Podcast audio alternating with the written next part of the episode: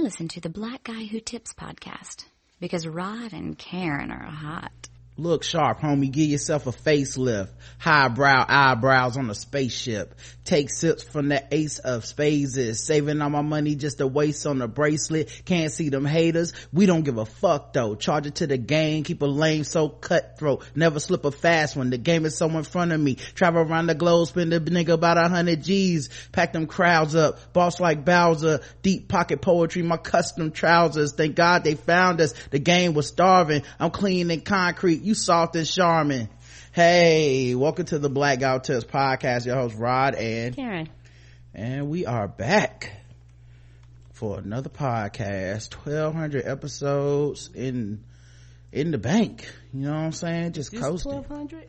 No, we're like twelve fifty something. Oh, I'm about to say.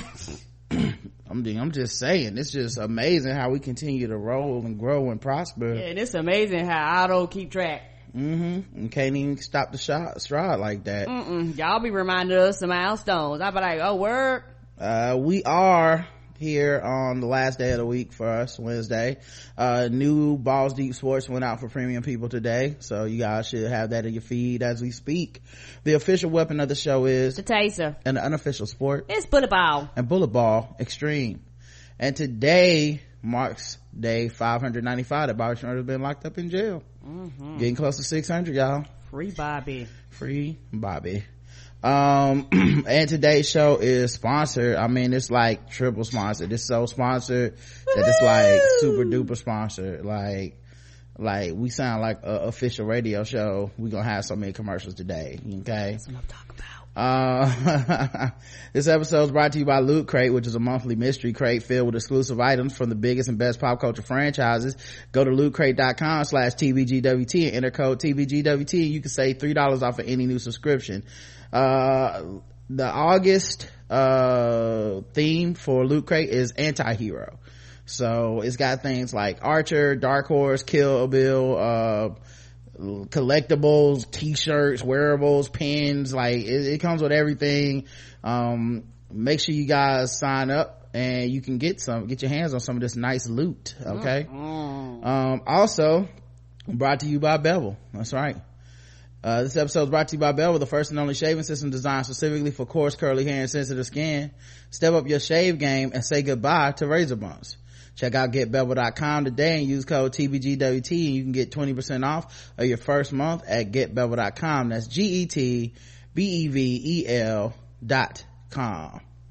Uh, and then the other more like sexier sponsor, I guess, will be, um, will be this one. Um, and that is, uh, Adam and Eve. Get some sexy music uh- on.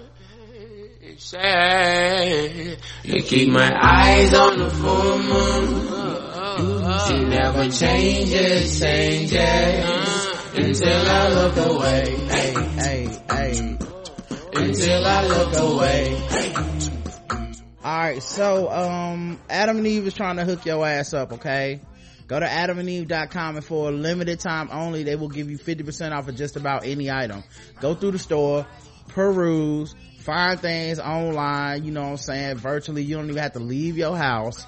Pick your one item out, put it in your cart, put in code T B G W T. It's gonna say, yo, you got some offer codes? Yes, you do have an offer code. It'll give you fifty percent off. In addition to your fifty percent off, they'll also give you three free adult D V Ds plus a free exclusive gift, and to top it all off, they throw in free shipping on your entire order.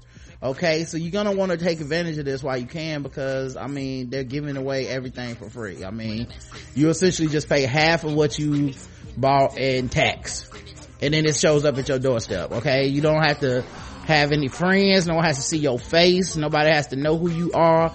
It comes in a discreet package right to your doorstep. Okay, just go to adam and eve dot com, pick out one item, put in code T B G W T, get your three free adult D V Ds, a free exclusive gift, and free shipping on your entire order. That's adam and eve dot com, code T B G W T. Until I look away. Until I look away. Don't you know, talking about a revolution sounds like a whisper. My eyes up in the night.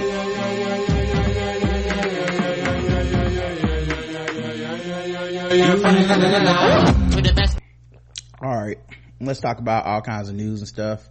Things have continued to happen in the world, even though, you know, it's only been twenty-four hours since we were last on here. Mm-hmm. uh twenty-four hours worth of shit has happened, so we have to talk about it. Um of course,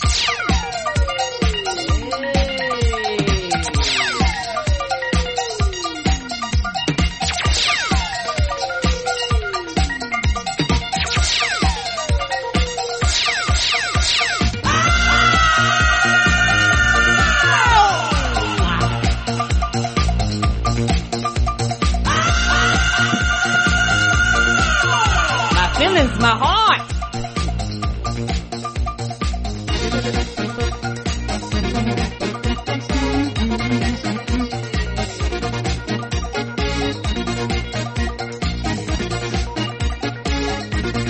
There's something I want to ask you. There is something that I want to know. If to this question, if you have the answer, so tell me what I want to know. Do you want to funk? Do you want to funk? Won't you tell me now? Won't you tell me now? If you want to funk, let me show you how. Do you want to funk with me? Do you wanna funk with me? Yay! That's right. Now let's talk about this horrible stuff happening to L G B T Q. Um, apparently the Pope decided to, you know, continue to talk. Everybody likes new Pope, right? New Pope. Hmm? Right? Different from the old Pope? Hmm? Maybe? During a meeting with Polish bishops while attending U- World Youth Day, Pope Francis con- concluded his remarks by complaining that children are being taught that everyone can choose their gender. He also called this ideological colonization uh, by very influential countries. Dignity U S A, the organization of Catholics committed to justice, equality, and full inclusion of lesbian, gay, bisexual, and transgender people in the church and society, responded with deep concern that the Pope's comments could lead to increased violence towards and oppression of transgender and gender non-conforming people. Once again, the Pope is demonstrating a lamentable, lament, lamentable and dangerous ignorance of a subject that is literally a matter of life and death to some people, said Dignity U S A. Executive Director Marion D. Burke. Uh, he what is also, name. yeah, Dirty Burke. Uh, he is also failing to see that God speaks through many languages, cultures, and human experiences, and not always in the ways that we have the skills to interpret correctly. Um, uh, so basically, yeah, he, uh, came out and said that, uh, transgender people, um, you know, that's not, that's basically, it's not real. And kids are being taught they can be transgender, but they're not actually transgender. So, hmm. Uh, apparently he had a meeting August third, twenty sixteen. The remarks released by the Vatican on a closed door meeting, Pope Francis proved once again that he is a danger to the L G B T community. Francis' softer tone towards lesbian and gay people does not mean any actual policy changes and does not extend to the transgender community. In the closed-door meeting, Francis says it is terrible children are able to choose their gender, and called the transgender community the epoch, I don't know, epic, epoch, of, of sin against God, the creator. We are living in a moment of annihilation of man as image of God. He also blamed the schools for teaching children they can choose their gender. So, uh, remember when he met with, um, that woman from Indiana who was a clerk, Kim something, Kim Davis? Mm-hmm. And people were like, oh, it's just, don't blame the Pope for that. He doesn't schedule those meetings. He, okay. Mm-mm. I mean, like, they share a lot in common. They do. They do. New Pope? Nah, psych. Same as the old Pope, you know, same flavor, everything. Um, so it's, you know, what's different really? Um, a, the governor of North Carolina is lashing out at musicians who protest the bathroom law. Yeah, Pat McCrory is very upset that people would dare disagree with his law. He called it a uh, selective outrage. Okay, selective outrage with, that nobody voted on. Ricky Diaz, who's a spokesman for McCrory's gubernatorial campaign, wrote in a statement obtained by the Carolina Mercury that it is the height of hypocrisy for these Hollywood elitists to deny their service to customers over a political disagreement. Oh, I, I, I just can't imagine how anyone can see this stuff and don't feel the parallels from the sixties and shit. I just don't know how. Because it was like, oh, you don't want to play here because it's segregated? Wow, you really going to just let a little disagreement about whose rights we respect get between us and this entertainment? I just bought a ticket to your show. You better come here and entertain me. I know. But look at that colored sign. Nah, you, you're okay. Just bypass it. It don't affect me, so why are we complaining? I mean, you know how much production it takes to put on a concert?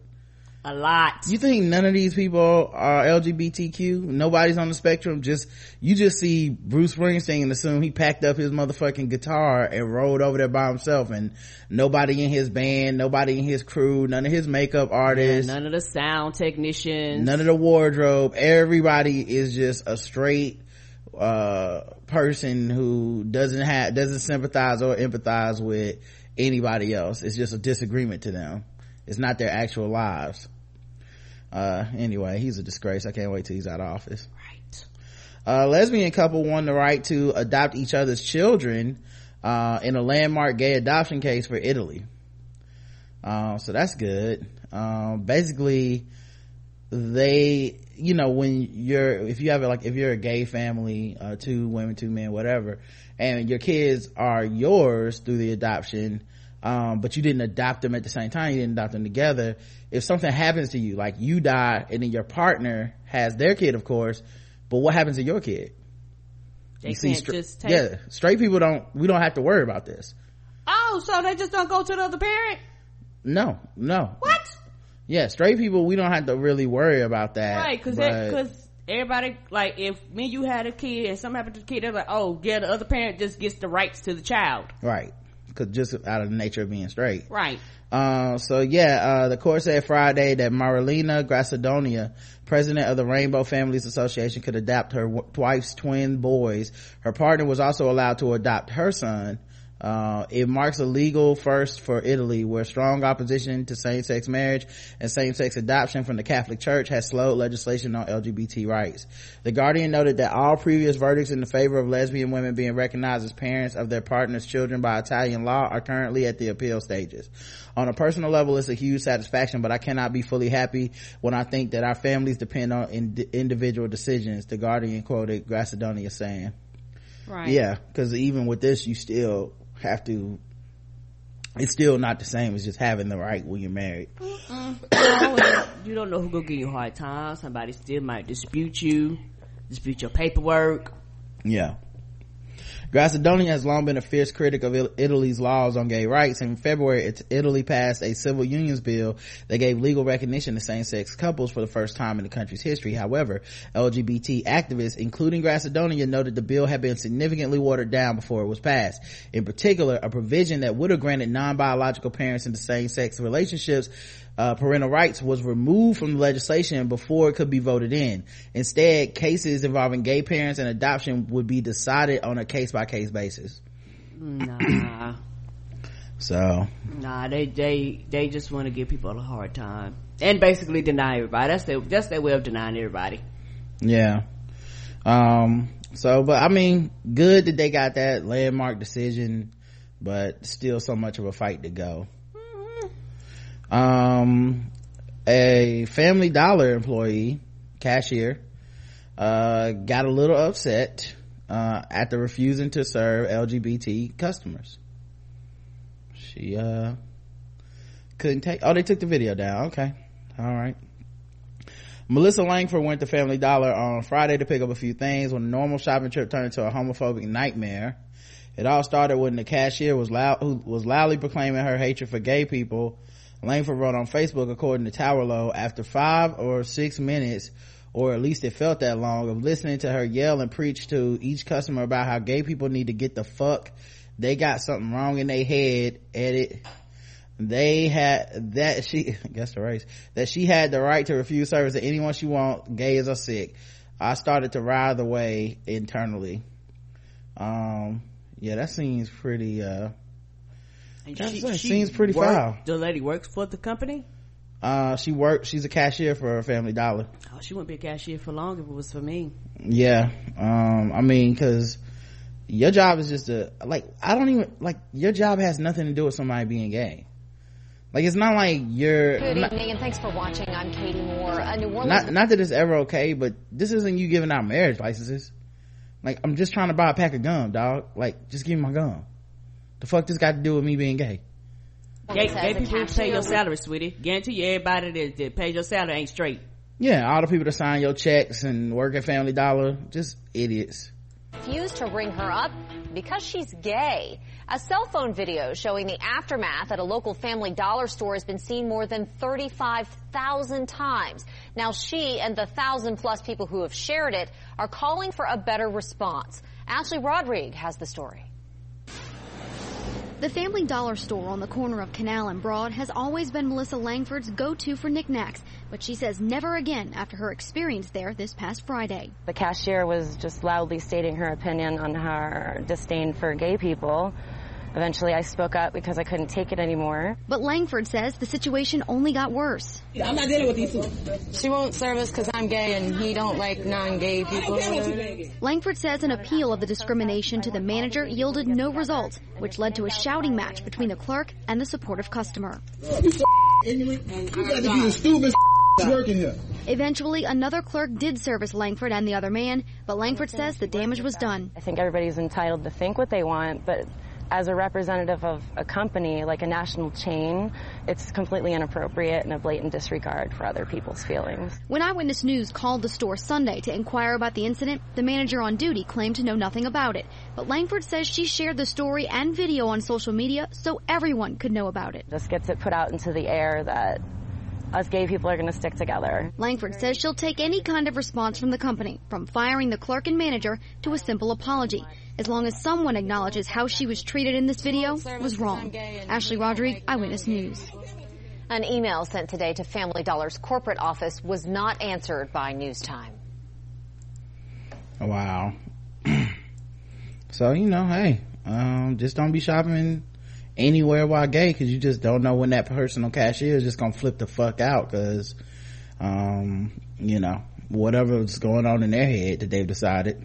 Yeah, and as Family Dollar, she needs to be fired, because I'm a national chain brand and you fucking with my money, and the little pennies I give you ain't nothing compared to the money that you're gonna cause me to lose off of your fuck ass opinion that nobody asked for.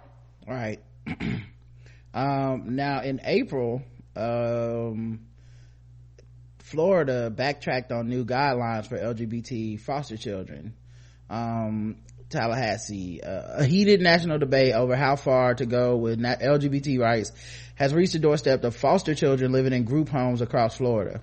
Florida officials had planned a series of sweeping changes within foster homes, including letting transgender kids wear clothes of their choosing and be placed in group homes according to their identity. So far so good, right? But after at least two religious groups objected, the state's Department of Children and Families abruptly backtracked from putting these new protections in place. And L G B T activists uh during a hearing Friday let the state know they weren't too happy with the about face. I experienced a lot of discrimination based off of who I self-identified as, Jessica Hawk, a former foster child, said. I had foster parents tell me that if they knew I identified as queer, they wouldn't have taken me in. Initially, D C F had prompt, uh, proposed rules that would have prohibited anti-L G B T bullying and discrimination, as well as banning conversion therapies aimed at changing children's sexual orientation or gender. That's legal? So you can adopt a kid and then be like, uh, also I'm about to put you in conversion th- therapy? That's not already illegal? That's, that's ridiculous. Um, I guess it varies from state to state, apparently. Well, yeah, I'm, I mean, we're just talking about Florida right now, but I'm just saying the, it shouldn't be legal anywhere. No. Um, like those, those, uh, places have widely been discredited. Like, it's, that's, that's ridiculous. Um, but the agency last month revealed, uh, I mean, revise this plan in favor of more general language changes, outlawing discrimination on the basis of race, na- race, national origin, religion, gender, disability, or any other characteristic. Gone is the proposed language the department developed with a group of lawyers called the L G B T Q Child Welfare Work Group. The change is meant to ensure that two thousand three hundred sixty-three children in group homes are treated fairly and not singled out just uh one group, regardless of inherent traits, personal characteristics, or past experiences, uh said Secretary Mike Carroll in a statement. But child welfare and the L G B T rights advocates don't see it that way. Um more than three dozen people spoke in support of the protections. Many shared personal stories about foster children they work with who have been mistreated because they identify as L G B T. Uh, Cindy Brown, an activist and foster parent, said she heard atrocious stories from L G B T children in her care. Uh, counselors who are assigned by D C F telling kids that their problems are because of their orientation is certainly not in the best interest of any child, um, said Brown, who lives in Miami. The fact that this conversation is even happening is shocking to me because I cannot imagine any reason not to protect these very vulnerable kids at this m- most vulnerable time. Uh, so yeah, that's, um, that's weird because like, also like, it's weird because religious groups stepped in, but this is the government. Like, it doesn't matter what your religion is. And my, and my thing is this, what, what, y'all ain't adopting these kids. Like, not y'all funny. Did a lot of these people protesting? Odds are they ain't adopting these kids. Because right. If everybody was adopting these children, a lot of times you wouldn't have this overflow. You wouldn't have a lot of these problems in the system. If everybody was adopting children, you're protesting some shit that don't directly affect you. Yeah, it's, it's just extremely weird to see people sort of justify this shit by using, you know, um because it's for protection of the children, right? You know, it's um but yeah, they they walked it back because of intimidation from some what the fuck they was gonna do other than be goddamn mad. That's it. Just they were just gonna be mad. Yeah. In January, however, both the Florida Conference of Catholic Bishops and Baptist Children's Homes sent letters asking the D C F to remove several of the L G B T protections. Uh, the letters refer to transgender as mistaken belief and set aside, say setting aside gender identity and sexual orientation is unwarranted.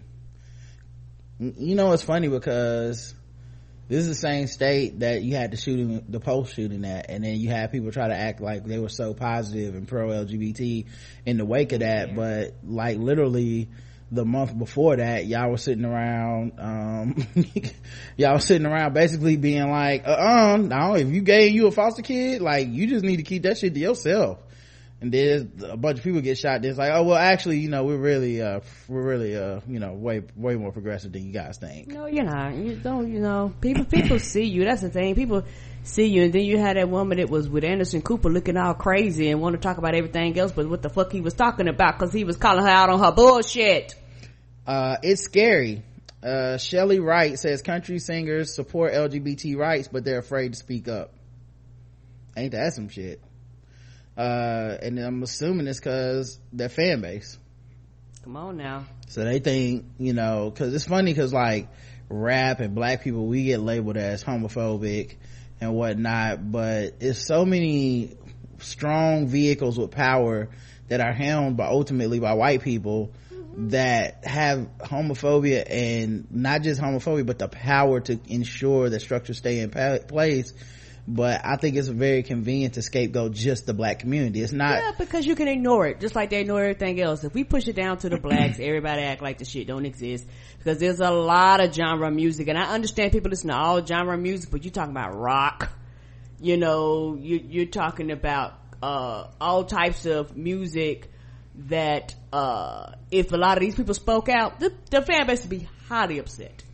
Yeah, I, what I'm saying is this, um, it's very funny that the f- blame gets laid at black people's feet in a lot of these cases, but the institutions a lot of times are white run. I mean, right. Look, Chick-fil-A, sure, black people love chicken. We don't own Chick-fil-A. Nope. And Chick-fil-A is the one that puts millions of dollars into keeping L G B T rights in the dark ages as long as they can. Um, So it's interesting how it works, but the point the point being, um th- this is a perfect example of um white people, because white people listen to the country music, and the artists are feeling scared that they can't even say, like, hey, I'm pro L G B T, I want people to have rights, I don't want to go to North Carolina and not be able to say something, or or have to or make a boycott or make a stance, because you saw what happened when they made a stance against Bush with the Dixie Chicks. Everybody went from loving them to hating them.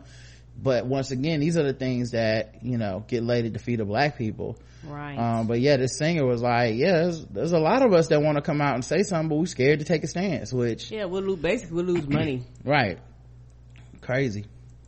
All right, uh anything else? um Target allows trans customers and workers to use the bathroom based on gender identity. I think we may have covered this a while ago, but yeah, Target is like, yeah, y'all can use whatever bathroom you want. Yeah, we want all the money, all of it. And somehow we haven't, it hasn't turned into Rape Central in Target. It's been months now. Ain't um, they Targets in North Carolina? Yeah, it was all April nineteenth. Right. Um, April nineteenth, the story came out, and somehow everybody's doing okay, y'all. I don't know. I don't know. Target decided these laws are stupid, and um, yeah, that, that that's somehow it worked out, and nobody yeah. said anything about it. And I think, what was it, a few years ago, maybe mm-hmm. three or four years ago, and I know this might sound ignorant, but I'm gonna say it anyway, a few years ago was my first time ever going into a um what's that, transgender bathroom. You mean unisex unisex bathroom? I don't mm-hmm. know if that's the same. Well, I mean, it's just a bathroom that anybody can go in. Right. And that's regardless of your sexuality, right? Right, unisex. Okay. Yeah, there's no such thing as a transgender bathroom.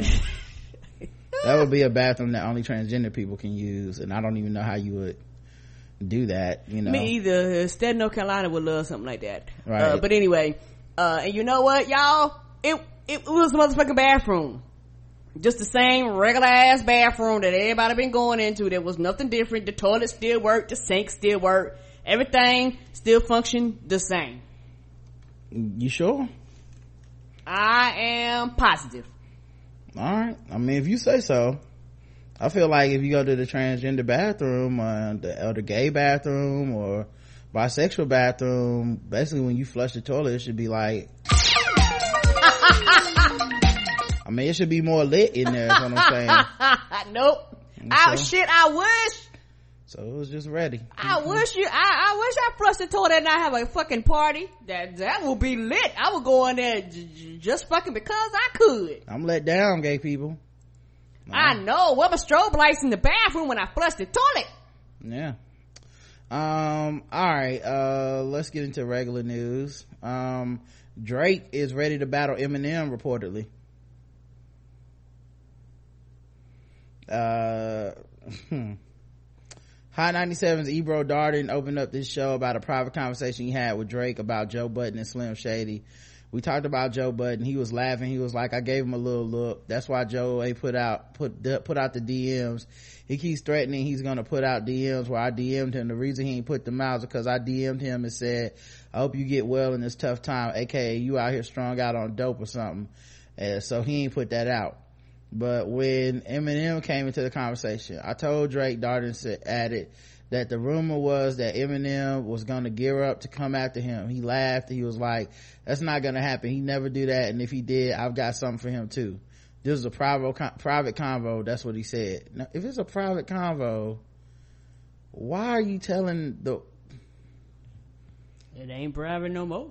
You really can't be friends with everybody. That's really the lesson here. I mean, damn. Um, some may say this could be a sign from the fact that M signed Drizzy's friend turned foe Budden to his Shady Records imprint as part of Slaughterhouse in twenty twelve. However, the group was not has not released an album since that year's Welcome to Our House last year. And last year, Budden rapped about his lack of communication with Marshall Mathers on the song Slaughtermouse. Um, people listen to him. Ebro, Drake, and Eminem have one major thing in common: ties to Apple. Uh yeah, he may pump it up. That's that's what he's known for. Uh aside from his work at Hot ninety-seven, Ebro is also a host of Beats One. Drake, of course, has his own show on the music service and whatnot. I don't know, man. I, I mean, I guess if they want to battle, I'll, I'll listen to that. I'll actually listen to that. I haven't listened to any of the songs with Joe Budden dissing uh, Drake. It's just I, I don't know too much about Joe Budden mm-hmm. other than his interactions on the internet, which I am not here for. Mm-hmm. Um, he is Hotep nigga number one as far as I'm concerned. Mm-hmm. Um, I seen him on Love and Hip Hop, and that's all I know about Joe Budden. Well, he was chasing down some little kids who rolled up on him um, someplace, like that was recorded. Uh, which I, I mean, obviously, I, no, no shade against that. I mean, motherfucker roll up on you, you gonna do what you gotta do. Um, people play too much on the internet, and somebody gonna get rolled up on one of these times, gonna be the last time they do that shit. Ain't that the truth to anybody? uh, but, uh, he's just, I don't know, he's, it seemed like he, uh, grown up, uh, as far as age is concerned, been around longer.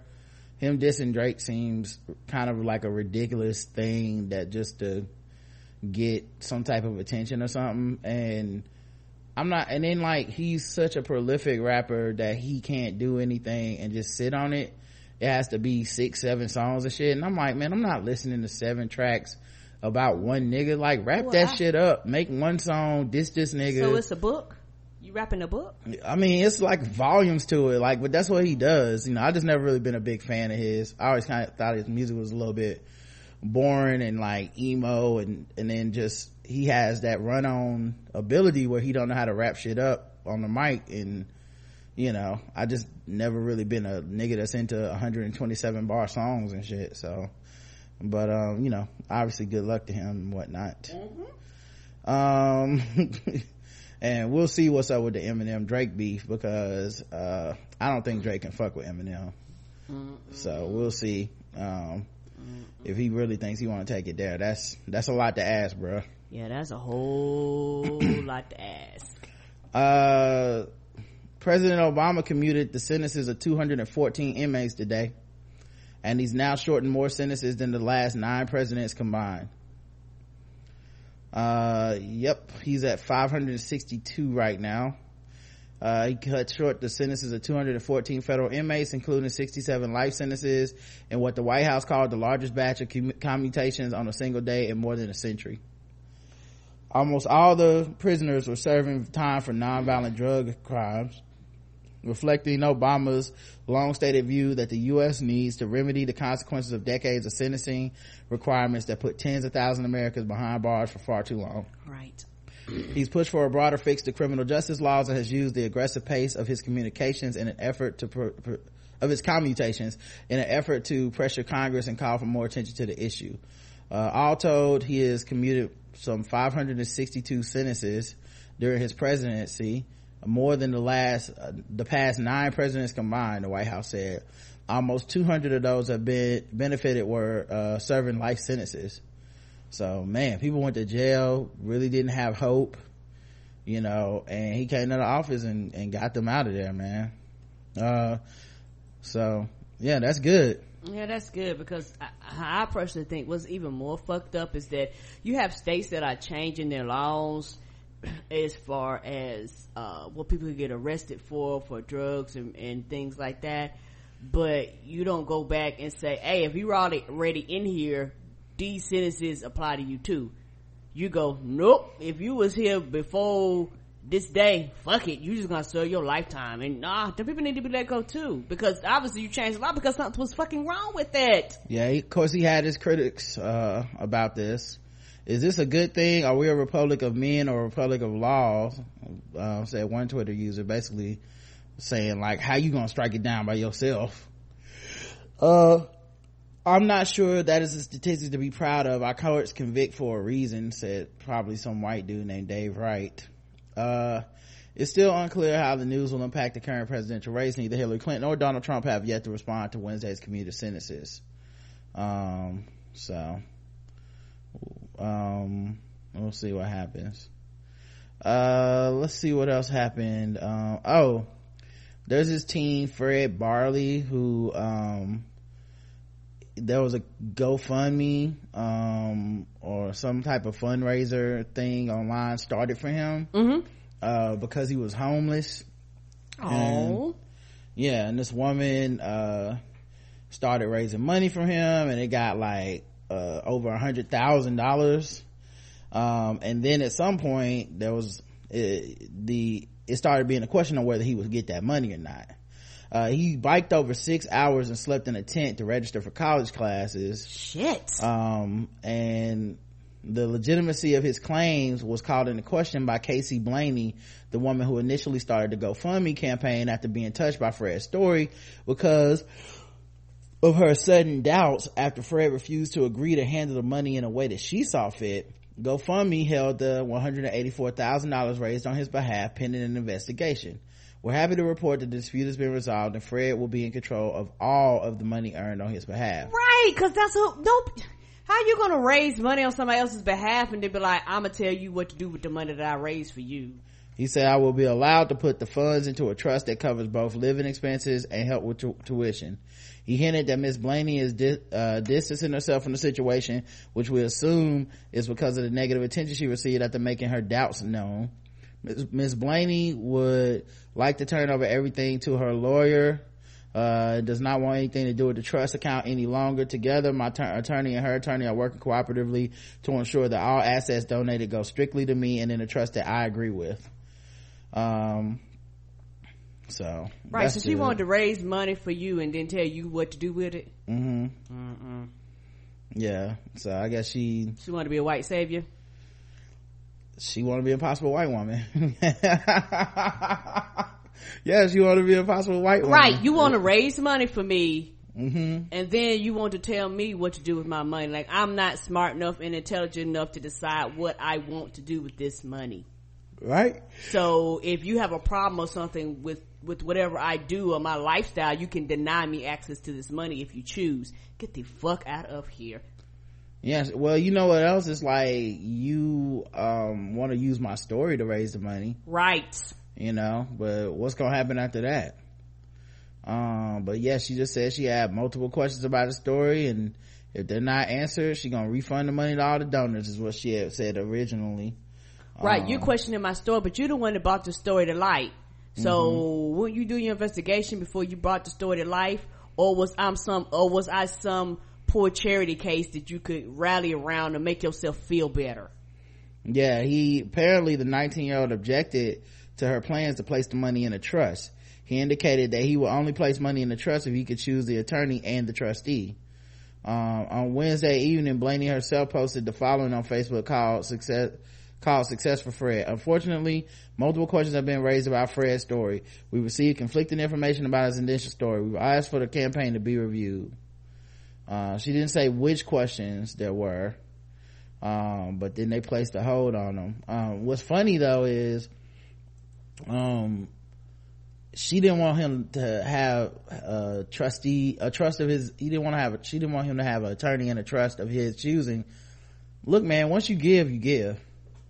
Right, you know what I mean? Like, that's, you're done. Like, you then don't give, don't then don't organize it. Someone else could have organized this. It right. Didn't have to be you. Right, you know. Um let's see what else happened. um uh How about this one? Uh, we need to talk about the toxic masculinity that killed Joyce Kwawe. I hope I pronounced that right. Kwawe. Um, so this is on uh, Blavity dot com. Mm-hmm. On July twenty-ninth, police discovered twenty-four-year-old Joyce, and I'm hoping I'm pronouncing it right, Kwawe, uh, as she had been beaten to death inside of a Germantown, Pennsylvania home. Her forty-seven-year-old partner and former police officer Aaron Wright is accused of killing her for not submitting to his authority. Police say Wright's close friend and Temple University police officer Marquise Robinson participated in the deadly assault. After the two killed her, investigators say they continued to beat her dead corpse. Wright was charged with murder, aggravated assault, and unlawful restraint, including other charges. Robinson, who investigators say fled the scene before police arrived, was charged with aggravated assault and conspiracy to murder. Um, he was fired from the police department afterwards. The boyfriend had stripped her of her clothes, handcuffed her to a weight bench, and was using some type of baton to beat her throughout her entire body. The friend was actually helping to position the female and turn her and contort her body in certain positions so the boyfriend could beat her in those areas of her body. Um, she leaves two young daughters in the care of her mother. Uh, Wright and Robinson crimes perpetuate a uh, culture of toxic masculinity that desperately needs to be addressed. Um, of course, black women on social media reacted loudly to her murder. Um, there's a lot of people, um, you know, tweeting about it and whatnot. Um, Makes sense. Yeah. What's funny is I had literally would have never heard of this. I'm, you talking about this first time I'm hearing about it. Yeah. Like just being on Blavity and the internet and following people and shit. I literally would have never, um, never known about this. Um, and maybe because it wasn't trending as much or whatnot, you know, a lot of times, uh, when people feel they're the perpetrator or identify with the perpetrator, people don't retweet. Uh-oh. People don't share. People don't comment. Nope. And no, it ain't a man. Yeah, they don't retweet other people talking about it. Mm-mm. You know, if it's not, it doesn't trend and things you of know, this nature. Because niggas don't be want to hear bitches complaining. Yeah, I mean, it's a horrible crime. My right. thing, like, speaking specifically to uh black men on some of this stuff, I would just, because uh, also the same thing happened with uh um Korin Gaines, the one we talked about yesterday, mm-hmm. who was shot by the police. Um, a lot of times what happens is that people just opt out. Like men right. just, like, I don't have to care, so I won't. You know, I, I, I said a couple tweets about Korin Gaines, which, to which I think are common sense things, which were, she may have had a mental episode. I don't know. You know, uh, what I do know is I just don't think she had to die. Right. You know, there was a standoff today where they waited a guy out seven hours and it ended peacefully. I don't understand the rush to take a black life in that situation. Why is the police even shooting at them, you know, at her? Uh, I understand she's not the quote unquote perfect victim. I get it.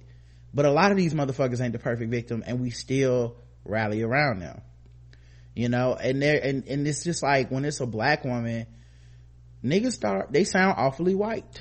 You know yes, what I mean? They do. They, honey, honey, they, they opt out. They like, that ain't got shit to do with me. What that got to do with me? It's not about me, but what about my feelings? Why ain't we talking about me? What's going on here? And they use the same tactic that a lot of, uh, racist ass white people come at you with when you want to blame the victim and you want to have all these excuses and all of a sudden you want in all this investigation and all of a sudden we need to weigh on the facts. Fuck you. Yeah, there's a lot of why was uh why was Eric Garner selling cigarettes?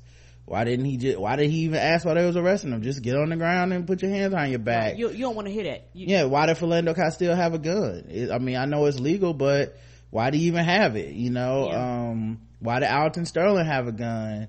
Uh, why did Mike Brown, uh, hit that officer? Um, and he stole a candy bar at some point. But, you know, the thing is when people be like, uh, but there wasn't a video, you don't give a fuck. Why did Walter Scott run from the police? Why did Sandra Bland mouth off? Why? It's always some why shit with white people in these situations. And we all, for the most part, most black people collectively feel like, yeah, that's, I mean, they shouldn't have to die, whether they did that or not. Like, right. Like you're taking it to another level with the where someone has to die because they uh didn't comply in the way that you felt was the best way to comply.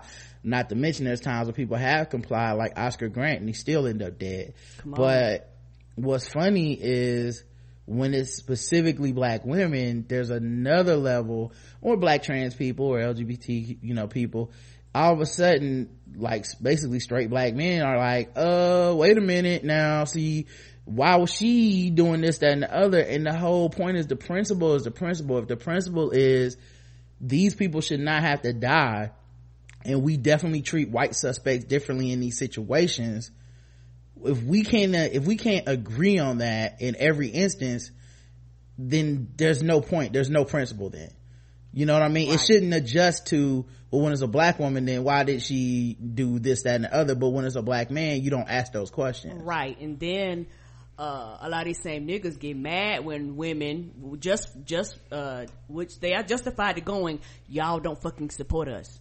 Why when it's me, nobody cares? Why when it's me, my timeline's silent? Why, you know, say her name? And mm-hmm. all of a sudden you got to deal with niggas talking about, uh, why, bitch? you know, say her name, and they would go, but it wasn't a man. So, and you like, what the fuck? You know, it's like, if you black and you die, you black and you dead, and you shouldn't have died no matter what you did, no matter what your sexuality is, no matter what you did in the past.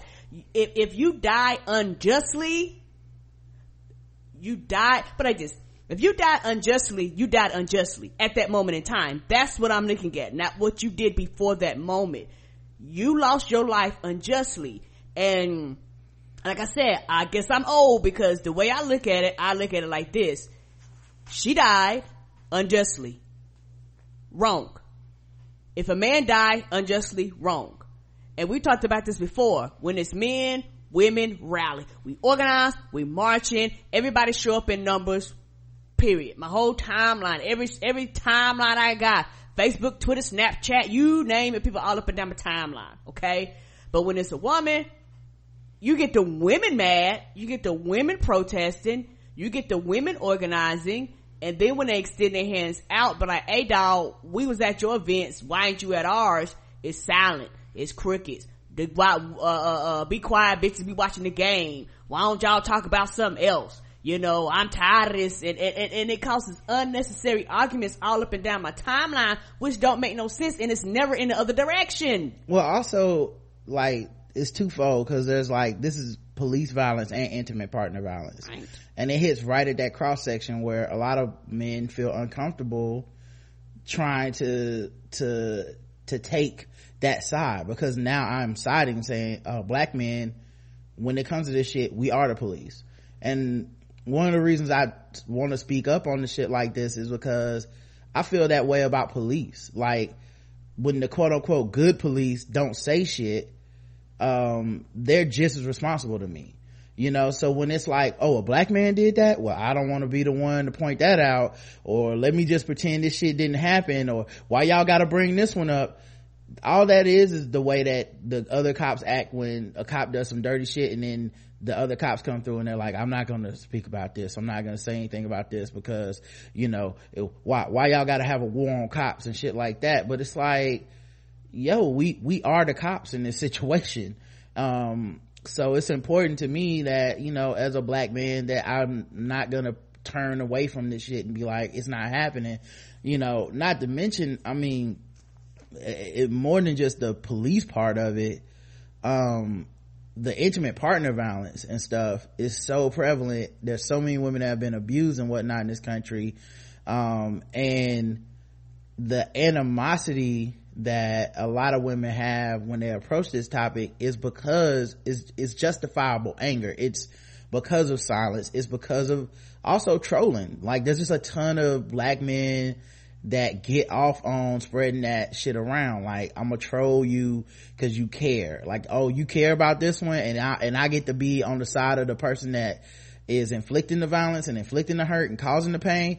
Well, let me take my time out to say something fucked up or callous or funny or whatever, because I can opt out of caring about this. You know, some of these people are abusers. You know, some of these people, like, the thing, you know, it's kind of like rape. Rape happens at this at such this high level, but at the same time, nobody knows a rapist. You know what I mean? Like, we know that most rapes don't get reported, but nobody knows a dude that rape. We might know a victim or two, but we don't know no actual perpetrators.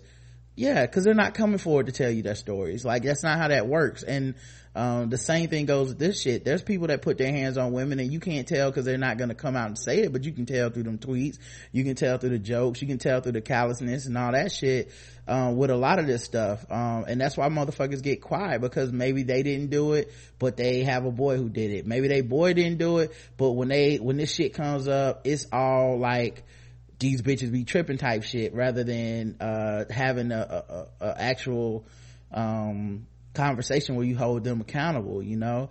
Um like I said, I re- I literally wouldn't have heard about this. Like, I just someone retweeted it. I didn't see the hashtag or whatnot, um and I don't follow that many people on Twitter, but um yeah, this is, you know, um th- this is us being the cops as men, you know? That's that's us, you know, literally and figuratively, you know, having another dude come over. Like, I can't imagine a situation where somebody called told my wife down while I beat her. Are you fucking crazy? I'm calling the cops, you know? And in this case, he is the cops. Who do you call? you know, and not being submissive enough. What kind of hotep shit is that? You know, um, but, and, and I, like I said, I've noticed it with Korin Gaines. Like, it's been a lot of, well, she shouldn't do this and she shouldn't do that, and she's wrong for this and she's wrong for that. And like I said, we don't do that the other way. Like, we just don't. Like, um, Alton Sterling is a dude that, you know, was essentially convicted of having sex with an underage girl at one, at one point. That shit was trending. His, his hashtag was trending. People were marching in the streets. People still use his name as an example today. If you were to say, what about the killings of Philando Castile and uh, Alton Sterling? That's what's going to, people are going to bring that up. Um, Even after Korin Gaines, I guarantee you Alton Sterling and Philando Castile will be the names that people continue to bring up. And I do think that we gravitate towards black men. You know, so many people make that statement. Like, how many people didn't say anything, but, you know, celebrities, people that I, I support and love, but when they came to talk, they go, well, they're killing our black men. You know, well, they're raping our black women. They're killing our black women too. Like, it's not just a black man thing, but black men are just easier to rally around as the quote unquote endangered species and all this other stuff. Um, but that love just isn't reciprocated. So I, so I understand the animosity. Like, people are coming at it and they're being like, hey, black men, I know you're not saying shit. I see that. I see you just over there kikiing about some other shit and y'all don't want to talk about this. And I think that makes black men feel uncomfortable, so then they opt out of talking about it, just like white people do when they feel uncomfortable. But the comfort of the dominant group should not be the number one consideration when it comes to spreading awareness about this shit. Um, so yeah, man, I just, when I saw this, I just thought it was just like an interesting, uh, article. It's on Blavity, uh, and I think it's called, it's by Aaron Logan, and it's called We Need to Talk About the Toxic Masculinity That Killed Joyce uh Quiet. So um right, and, and and something else that, you know, we talked about it before, but but but men aren't emotional though. Yeah. Yeah. Um it's, you know, it's just funny. So it's because, and also I think a lot of dudes show their outrage and shit in a different way. They don't necessarily hashtag and tweet it and fucking organize in that way. A lot of dudes try to keep the shit bottled up inside for themselves, and, you know, they think, just thinking to themselves like, oh, this dude's a bitch, and then just leave it, and that's it for them. Oh, look at this, is a punk ass dude, I heard this story and I'm like, fuck those dudes. But I think also we don't we have the luxury of not seeing the connecting dots that lead to these things. Like, it's a bunch of reasons that it gets to the mentality where you think you own a woman so completely you could beat her, call a friend over to help you do it. Obviously these dudes are some level of an anomaly, you know, even if some people that uh, are abusive, I, you know, I doubt that it's extreme, like, common to put somebody into that abuse. Like, hey buddy, can you help me abuse my wife tonight? Um, but even still, just the fact that people ignore every step and every comment up to this point, it leads up to when this shit happens, there's no way that you're going to be outspoken about it. There's no way that you're going to feel comfortable talking about it, you know, because because a lot of dudes have already spent so much time poo-pooing every other thing. Street harassment, um you know, uh work, harassment at work, uh, sexual assault. Like, you, when you just shit on all this other stuff, when you get to the point where someone gets killed, you already set up a negative connotation towards um the victims of these crimes, right? It's it's like motherfuckers that defended Bill Cosby are not going to step up and tweet about this. Now, how many people were that were doing that? You know what I mean? Basically, they had to be uh shamed out of, of out of it. It wasn't like they had an awakening and all these people came around. It's just like it got so unpopular and uncool that they just were ashamed of defending Bill Cosby. And I still expect those people to come back when he's found not guilty. But yep. The point being, I think a lot of times people just opt out because of this. Well, black men just opt out because of this, and the shit doesn't go viral and it's not going to trend. And they become so obsessed with being in the group that's being generalized about. You know, there's a lot of black men don't do this. I'm a black man and I never do this. And it's like, I'm a black man, I don't do it. And you know what? I don't say shit. You know what I mean? I have nothing negative to say to somebody who talks about it because, one, that's probably their experience. Two, I notice that other black men do a lot of shit. You know what I mean? Like, it ain't that, you know, it's not that um crazy to be like, okay, yeah, we can, you know, as a group can be problematic. We can have privilege. We can uh, insult people. We, and we can get away with it. We can hide behind the idea of not having to care because it really won't affect us in the long run. It does us no advantage to care, and it's not very much of a disadvantage to not care. Um, but, you know, but that's what happens, you know? Um, and people are already leaving uh comments on this joint, so uh but yeah, the, a lot of this stuff is um you know easy to uh easy to ignore or whatever for people that it's not affecting, but I just thought that was an interesting story um and interesting take on it on Blavity. Um let's see what else happened. um The black, this black owned business creates school supplies for celebrating black culture. Cool. Mm-hmm. Um, uh, Innovative Supplies is a black owned online retail store. It's owned and operated by a twenty-seven year old mom and soon to be college student Ineka. I hope I'm pronouncing it right. Ineka. Uh, with the hopes of becoming a history teacher in her local area, she began Innovative Supplies as the first step to a bigger vision of being a positive change in her community. Community. Innovative Supplies includes notebooks and apparel that showcases black art by black artists and weave together elements of black culture from the past and the present. Her goals for innovative solutions are just as impactful as the business itself, which includes depositing profits into a black-owned bank, hiring local minority youth, and using environmentally sourced materials. If you browse through Innovative Supplies website, you'll soon understand why products sold out in less than twenty-four hours. Damn. Some of her handmade supplies, uh, schools. A hmm. lot of that underserved market. Exactly. Like, yeah. like, like that's what happens. The underserved market. And it goes viral, and you can never anticipate the um the, the need, demand. The demand, yeah, you just can't.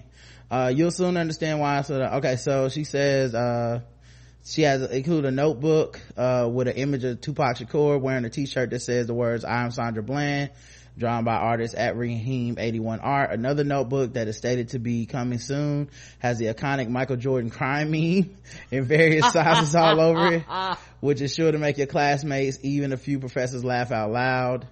Um, uh, whenever eight five five zero orders, uh, oh wait, I'm sorry, with over eight thousand five hundred fifty orders, I thought that's, I thought that was the name of the company. Yeah, that's a lot. Yeah, to ship out before she can take new orders, Ineka and Innovative Supplies are out to an amazing start. Along with the dope designs that Ineka offers on her site, customers can even request custom designs, making her business one that is sure to represent all that encompasses black culture and excellence. There's no question that Innovative Supplies is living up to its motto of being the company that stands to bridge the gap between minority-owned businesses and helping to foster more group economics. I wonder what's going to happen when she can put a GIF on there. Mm. That's what we need. We need GIF notebooks.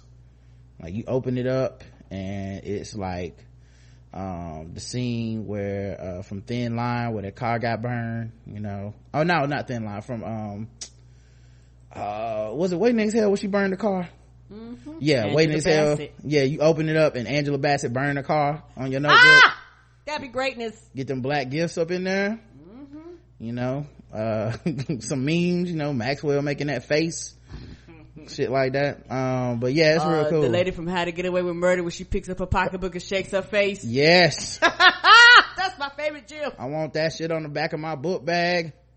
Um this is what the designs look like. Um ooh, can you put the link in the thing? Well, I mean, this is just a link to the um well, it's sold out, but this is just a link to um the uh to the article. But I think the website link is innovative supplies dot net, and they're sold out currently, so I don't know what that means for um you know what that means for the rest of us, but that's the link I just put in the chat.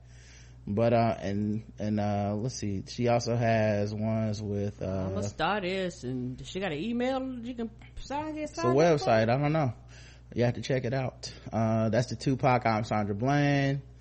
Uh they got the Be Unique, you know, it got some Egyptian art in there too, so it might be Hotep, I don't know the rules.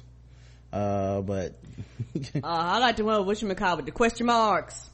Question marks? Yeah. Which one was that? Um, uh, is that Swaggy?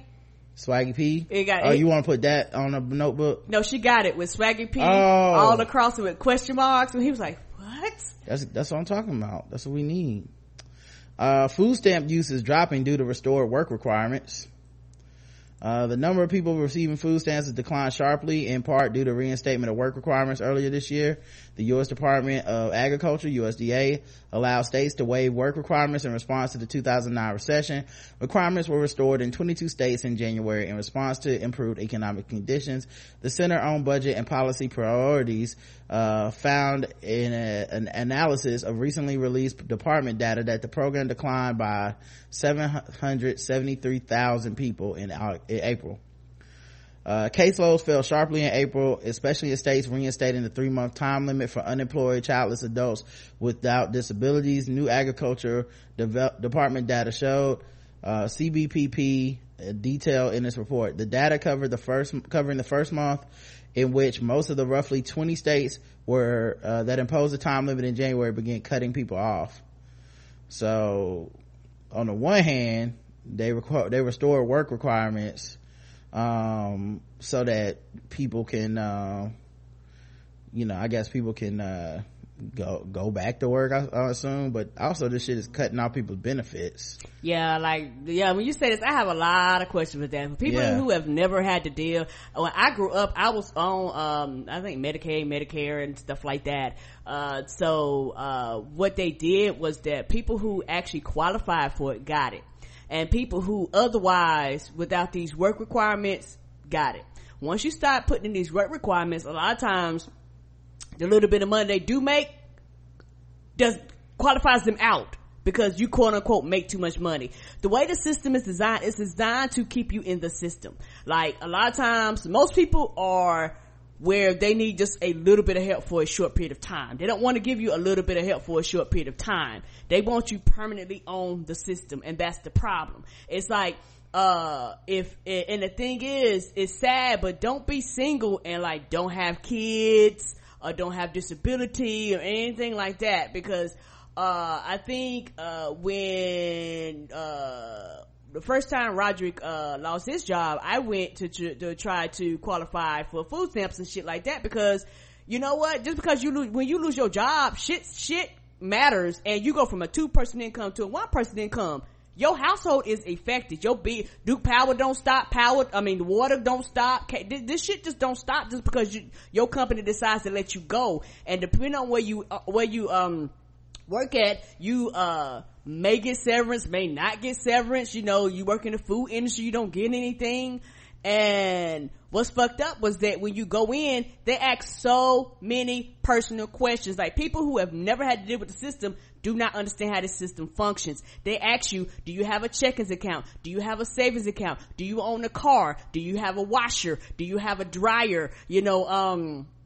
do you own audio equipment? Do you own T Vs? They'll, uh, they'll, they, I mean, like, they get rid of, has anybody, does anybody give you any money? You have any trust funds? Like, they want to know everything about you. And when you sign these papers and you, and they find out you're lying, they come and they could sue the fuck out of you and take everything you got. So when I went through that, I was like, oh, fuck this. Like, I, I, I'm not jumping through and through these hoops for this little bit of money. And that's what they do. They make it so hard and so complex that for the average person, they'll go, fuck it. You know, and on top of that, what they don't tell you is that a lot of times what they do, they make it so goddamn inconvenient. Let's say you do get through it. You have to meet with somebody at ten a.m. on a Tuesday. Who the fuck gonna have, gonna be able to, to get there at ten a.m. on a Tuesday? You know, I had to work, you know, uh, but, but let's say I didn't have to work. Let's say I was in a, in a position where I had to, had to use public transportation. You know, let's say public transportation don't get there on time. And a lot of times when you deal with these services and you walk in the door, depending on where you at, they, people make all kinds of assumptions about you. They assumed I was a single mother. They assumed, you know, I had kids. You know, once you start, uh, once you eliminate a lot of these things, a lot of times they look at you like, why are you here? And then a lot of times, depending on where you at, it's, it's so fucking humiliating. humiliating. A lot of times they, they demean you, they talk down to you. Like, this is the part that people don't really tell you about when it comes to this. A lot of times they don't treat you like you're a fucking human being. A lot of times your taxes go to these systems and pay for these systems, but when you have to use these systems, they make it where it's impossible to.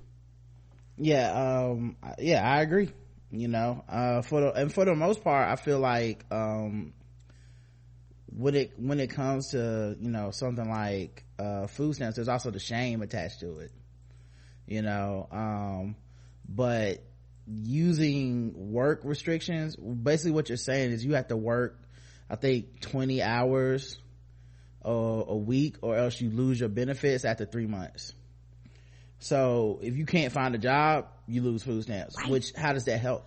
It doesn't help you. And, and, and, and, and, and I think that's the thing that frustrates me the most. The, the, the, the, like this, in my personal opinion, the system is designed for you to depend on it. That is, it's literally designed for you to depend on it.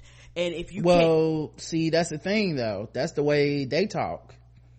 Like, well, it's designed for you to depend on it. So that's why we're kicking you off. Like, this is the bootstraps mentality, the um what we like us kicking you off of food stamps gives you the battery in your back to go get a real job and put in a real day's work. That's the way, that's the same language they use. Okay, right, but but when I use it, I'm not using it from that point. I'm, I'm saying it's designed for you to to to to to I feel like this, most people need a little bit of help. So even if you have these work restrictions, they need to be broader. They need to be wider. Some of the dollar requirements need to be lower to help people get to the point that they can get off. That's my thing. I'm not saying it of they want you to depend on it as far as be on it for the rest of their, your life. Nobody wants to be on these services for the rest of their lives. And truth be told, a lot, a lot of uh, people use code words when it comes to this because they want you to think welfare, black. Food stamps, brown people. When truth be told, white people are on, a, on it more than any other group because you're more the population.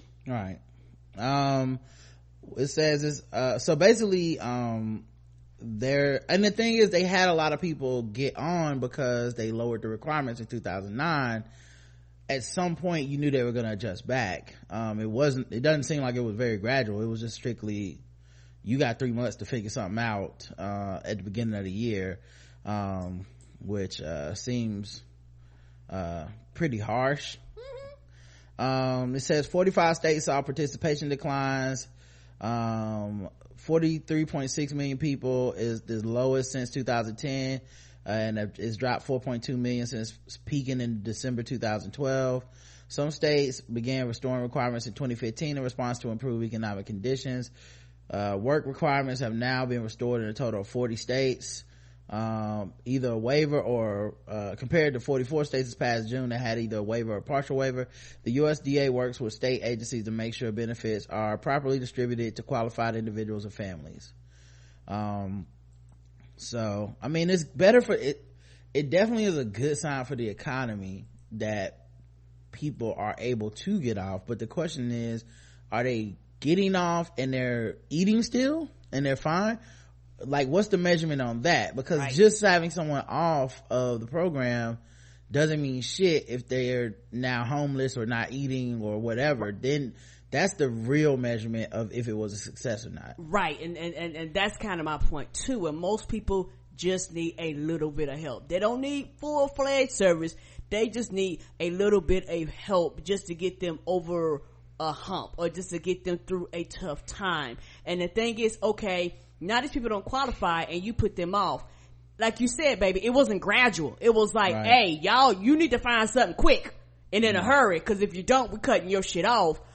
But you, your kids still got to eat. You still got to eat. You know, you still have obligations. You still have shit you need to do. You know, we were talking about a system that if you tell them you got a car, they'll tell you to sell your car. And you're like, well, bitch, I needed to get back and forth to work. They was like, oh, your car is valued at such and such. A, you could take that and you could do other things with that. Like, that's the part that frustrates me when it comes, when it comes to this. Cause it's like, hey, I need my car to, to take my child to daycare that you're paying for. But without my car, I'm not able to do that. But you turn around and telling me to sell my car because my car has too much value. I don't, I don't comprehend, I don't comprehend the system. The system is not really there to, in my opinion, at all times, it's not really there to get you to the point that you don't need it anymore.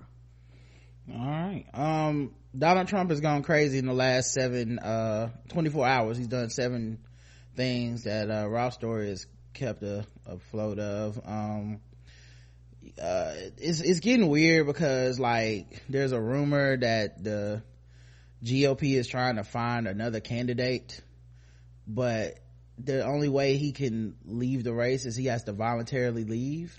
And y'all, why would he do that? This is the closest he's ever been. And y'all just had the R N C, right? Yeah, right. Okay, okay. I, I, I it just had the, G, the, the convention, yeah. Right. So nobody at the convention was like, got on that mic and was like, "Hey, y'all, y'all, y'all don't vote for him. What you said was don't vote with, vote with your conscience. That that's as close as we got." We're well, you know what's weird is is about it to me is, um. The, they all co-signed them, and because they think racism is better than losing, of course. So, you know, this idea that he's gonna somehow step aside for them, for a, a party that he doesn't belong to or own, why would he do that? I don't understand what the motivation would be for him. Right right But, and mm-hmm. he's not giving back to, you have other people running, almost like Bernie. Do you see him giving money to other candidates running to help them get reelected? Mm-mm.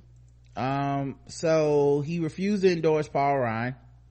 Uh that's because back bef- back in oh, months ago they asked uh Paul Ryan, who was uh Speaker of the House, uh if he would endorse um Donald Trump, and he said he wasn't quite there yet uh at the time. Well, um Tuesday uh Trump was asked if he endorsed the speaker for re-election, and Trump replied that he's just not quite there yet on how um on how he feels about about Paul Ryan. So a little good little little payback, a little pettiness. Mm-hmm. He mansplained away sexual harassment. We talked about that, where he said that basically uh getting sexually harassed is up to the individual. It also depends on what's available. There may be a better alternative, then there may not. If there's not a better alternative, then you stay, uh, but it could be there's a better alternative when you're taking care where you're taking care of better. So get a different job if you're getting sexually harassed, everybody. Apparently he refused to endorse John McCain and belittled his commitment to veterans, because John McCain basically came out and said he was wrong about questioning the parents of uh the um Muslim dude who who was a hero and died in our army. Um so he, you know, basically said Trump was wrong for that, even though he endorsed Trump. Um and even though Trump called him, uh he questioned his hero says hero his heroicness when he said that uh um I'm more I'm not he's not a hero to me, I'm more of a fan of people that don't get caught in war. So um he said the Kazir Khan is against him uh because he's bothered by Trump's position on radical Islam terrorist. So he's he's not against him because of the Islamophobia Trump has, it's because he's against terrorism, and of course that's the real problem. Uh he also pocketed a veteran's Purple Heart medal and said, I've always wanted to have a Purple Heart. That's just crazy. I can't believe that happened. I didn't see this video or hear about this. Mm. Apparently he but he dodged war. Okay. Yeah, he accepted a veteran's Purple Heart, the medal the U S military awards to service members who are injured in combat. I always wanted to have a Purple Heart. This was much easier, but I tell you, it was such an honor. Yeah, you you got to give that back. You don't accept that. Like, I appreciate you trying to give it to me, but you earned that. You got wounded in, in Vietnam, not me. Uh, six, he doesn't seem entirely certain who he's running against. Well, basically he just picked a fight with Senator Kelly Ayotte or Ayotte. I don't know how you pronounce it, but that is, that, that's actually not, that's, that's just them being snarky. And he picked a fight with a baby. This is also them being snarky, but basically, uh, it's also kind of true, which is that he basically picked a fight with a woman who was holding a baby. Um, a baby was at his rally, and um he said that he loves babies and he didn't mind that the baby was crying, and then he kicked her out because he said he doesn't love babies, and she was stupid to think that he actually did love babies. That didn't make any sense. Basically he was being sarcastic. That. that baby I love babies, so actually I was only kidding. You can get the baby out Don't worry about that, baby. I love babies. So, actually, I was only kidding. You can get the baby out of here. Yeah, it's kind of low, but yeah, he's, he basically said, um, I was kidding. You got to get that baby out of here. Kicked out. Because uh, he's a classy guy like that. President of the United States, y'all. That's uh, very presidential. So, um, good luck. Uh, all right, let's play some uh, fucking with black people. There's my uh, my uh, songs. Um, all right. I already been fucked with, but come on. Mm-hmm.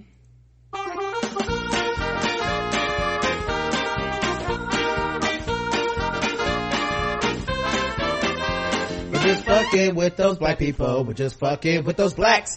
We're just fucking with fucking with black people. That's right, guys. It's time to play the game that we all hate to play. It's fucking with black people. The game where we go all around the globe and we count, uh, we, we find stories and we give them uh, scores from zero to one hundred, intervals of twenty-five, for how much we feel fucked with as black people. Today's contestants, everybody. Uh, let's start in Chicago. Um, a Chicago investigator got fired for finding cops at fault in deadly police brutality cases. Oh, must've been that's literally when you're one of the good ones, when they go, yep, let's uh fire this motherfucker because he is finding out too much shit. Um yeah they fired an investigator from the city of Chicago after he, de- he determined that police were at fault in several fatal shootings. Lorenzo Davis, sixty-five, found that several civilian shootings, including those which resulted in death, were completely unjustified. After issuing these reports, he was fired. He says that's because he resisted direct orders to fabricate and reverse those findings, according to internal records of his agency obtained by Chicago's W B E Z. Now, here's what's amazing about this to me is when these things happen, so many times the people that investigate the crimes uh, of the police department are, are police. And we've all seen, for I don't know why, but we all watch T V and see where they where cops hate internal investigators and internal affairs. Okay, but somehow this is okay. Like, it's just we supposed to figure it out. Uh the staff of the Independent Police Review Authority received an internal email July ninth from Scott M. Ando, the chief administrator of the Independent Police Review uh Authority, explaining that they will no longer attempt I mean employ, employ and uh the supervising investigator Lorenzo Davis, a former Chicago police commander. um Davis's termination came less than two weeks after top I P R A officials evaluating his job performance accused him of a clear bias against police and called him the only supervisor in I P R A who resists making requested changes as directed by management in order to reflect the correct finding with respect to O I S, which is officer involved shootings. So, hey man, you need to change your facts that you found as an investigator to match what we say, which is that we are never at fault. Uh, so they said it's a personnel matter that will be inappropriate to address through the media, so they're not even telling people the specifics. But, uh, yeah. Uh, in his performance review, uh, he, Davis, a former police commander, was said to display a complete lack of objectivity combined with a clear bias against police in spite of his own lengthy police career. That's a quote. Uh, uh, yeah, you was a cop for twenty-three years. You hate the cops. You couldn't just be holding us accountable. You Probably couldn't just. Never had any problems, never had any issues, right. Nothing. Transparency, right? It's all about that transparency. Until it gets a little too transparent, then it's like uh you gotta turn this shit down, bro. We uh i i don't know what you think you're doing here, but we wasn't actually trying to find no killers. Ah we was just kind of hoping that uh this shit would go away if, if you would uh just kind of turn the other way and let us erase and change several facts on your sheet. He's like, what the fuck? No, they called him not a team player because um, he told the truth. Mm-hmm. Uh, Davis also said, um, as a commander, oh my, he said, I did not like the direction the police department had taken. Um, he did not have a bias against the police. He said he had an informed observation about the direction the department was taking. It appeared that officers were doing whatever they wanted to do. The discipline was no longer there. If there are a few bad police officers who have committed some shootings that are unnecessary or bad when it erodes the public's confidence in all the other police officers out there. Yeah, exactly. Uh, his final evaluation said he wasn't a team player. Uh, Davis said his employers only turned against him when he found six police shootings or civilians being unjustified. They have shot people dead when they did not have to shoot. They were not in reasonable fear for their lives. The evidence shows that the officer knew or should have known that the person who they shot was not armed or did not pose a threat to them or could have been apprehended by means short of deadly force. Um, I don't want to hear that. Nope. Because that's, that's what the general public is saying. Yep. Uh, zero to one hundred, Karen. A hundred for me as well. That hundred was brought to you by Bevel.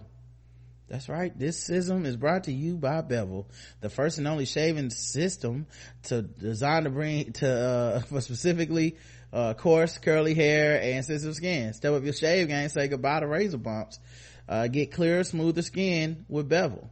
Uh, Nas is an early investigator in the company. And, investigator? You know, oh, I'm sorry. He's not investigating it for crimes. I'm sorry. He's an investor. Okay. Sorry, I just read that long ass story and said investigated thirty-seven times. He's an early investor in the company, and you know he's woke, so he would never um have you out here looking bad. I mean, God, uh, the godson's face is always immaculately sharp. So um don't you want to be like Nas uh, in the facial area?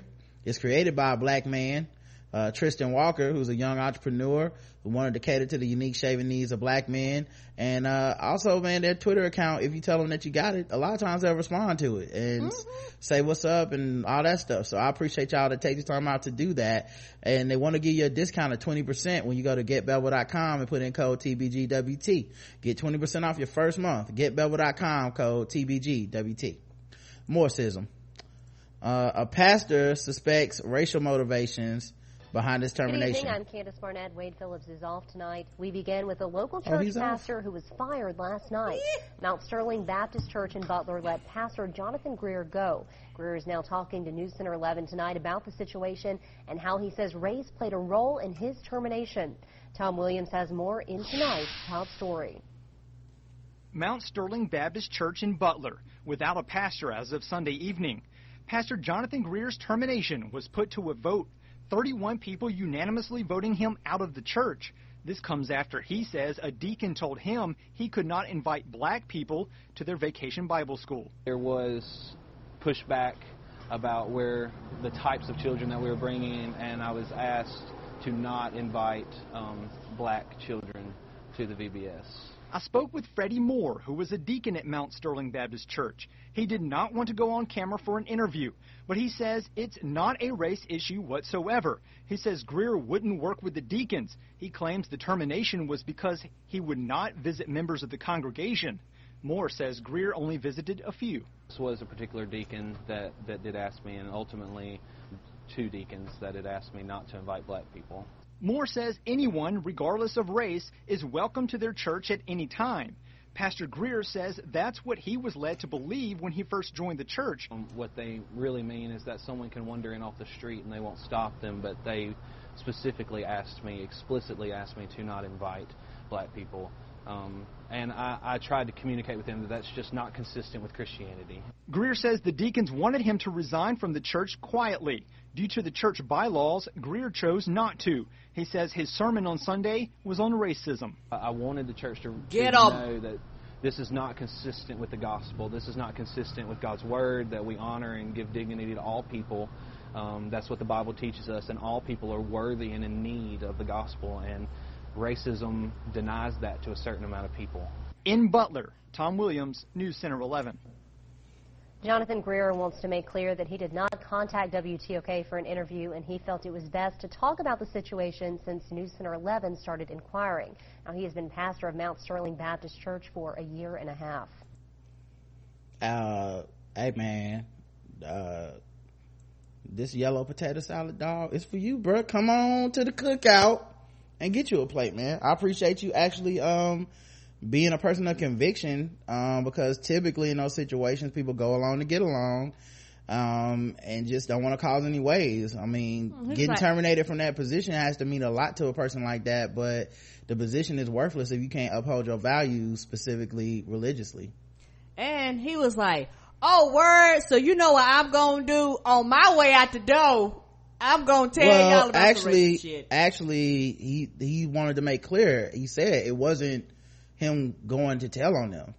He said people started, the news started inquiring, and he just answered the questions. Like, this wasn't him calling the news to be like, and I'm about to put y'all on blast. No, no, no, no, no, no. They said he gave a sermon about racism. Oh, you talking about the sermon? Oh, right. Okay, yes, right. Yes. He was, he was like, oh, oh, y'all gonna tell me I can't mm-hmm. let niggas in here. Word. So what I'm gonna do is tell y'all how this is wrong, mm-hmm. and I'm gonna leave. And my thing is that they voted unanimously because he quote unquote didn't visit some people. Yeah. Not about the racism. Not about your. Because he didn't visit some people. Right. Not about your. Because uh, not the. Who you finna try? I bet it ain't me. Oh, bitch, it ain't me. Caps, caps, caps. Who you finna? That was his final sermon. That was just a clip. Right, because it's one other thing, it is just so fucked up, and I believe him because yeah. all across uh the country people have been, you know, sending their children to vacation Bible study, and you know, it's just one of those things where like they like he said, it's okay if people quote unquote wander in, but don't tell them to come in here. No no yeah uh it makes perfect sense to me. I appreciate him standing up for mm. his values. Yep. Um, because a lot of times people just don't, you know, you had an option to be like, I'm not going to do that shit. Uh, I'm not going to, um, I'm not going to stand up for anything. I'm just about to, uh, take this L and be quiet. I love that he gave them that sermon that I'm sure was in his heart. Um, and we need more of that. Like, we need more people that speak up rather than just leave silently or just fade to the background or just try not to say anything when it, this stuff comes up. There's a lot of Christians that feel like some of the discrimination there, whether it's race and gender and all this other stuff, is not acceptable, and then instead of uh trying to take their church back or to speak up, they just go uh I'll, this ain't my fight, let me just keep giving them my money every Sunday and act like it's not happening. So uh I appreciate the dude for uh speaking up. Uh me too. I'm not fucked with it all. I mean, I'm fucked with by that racism of that church, but yes. not, nothing on his behalf. So zero, zero for him and a hundred for that damn church. Mm-hmm. Uh let's see what else is happening. Um parents of teenagers jailed for firing um police officers blame Black Lives Matter, says the movement wants people to shoot police. I know you're distraught about your sons uh doing this stuff, but uh that's not what Black Lives Matter is about. Uh the parents of two boys who are behind bars after they opened fire on a group of police officers have blamed Black Lives Matter for the teenagers' actions. Marcel Rentes, uh who was seventeen, and his cousin Trenton Nance, eighteen, were arrested on Friday after officers in the borough of Columbia, Pennsylvania, came under fire for forty-five minutes when they responded to an emergency call from someone who said they heard gunshots. No officers were shot or injured in the attack. Police were able to eventually gain access to the house and arrest the teenagers with court papers claiming that Markel told the men, "I'm the one who did it. I'm the one who shot. My cousin didn't do it." He later said, while being loaded into a police cruiser, "I ain't no pussy. I was shooting at you. Fuck you, police." Now his mother and Trenton's father are both saying in separate interviews that this is the fault of a movement they claim wants people to hurt the law enforcement officials. "They are in jail for doing what Black Lives Matter wanted them to do, shoot at cops," said his mother, Luz Rentes, and Trenton's father, Roberto Rentes, uh, Rentes, uh, in a joint statement. "The truth is that these are two punk kids following the orders of an irresponsible organization, and now they're going to pay for it." Uh, Kevin Ressler, a pastor and co-organizer, co-organizer of Black Lives Matter chapter in Lancaster, responded to this by making it clear that the movement does not promote violence in any way.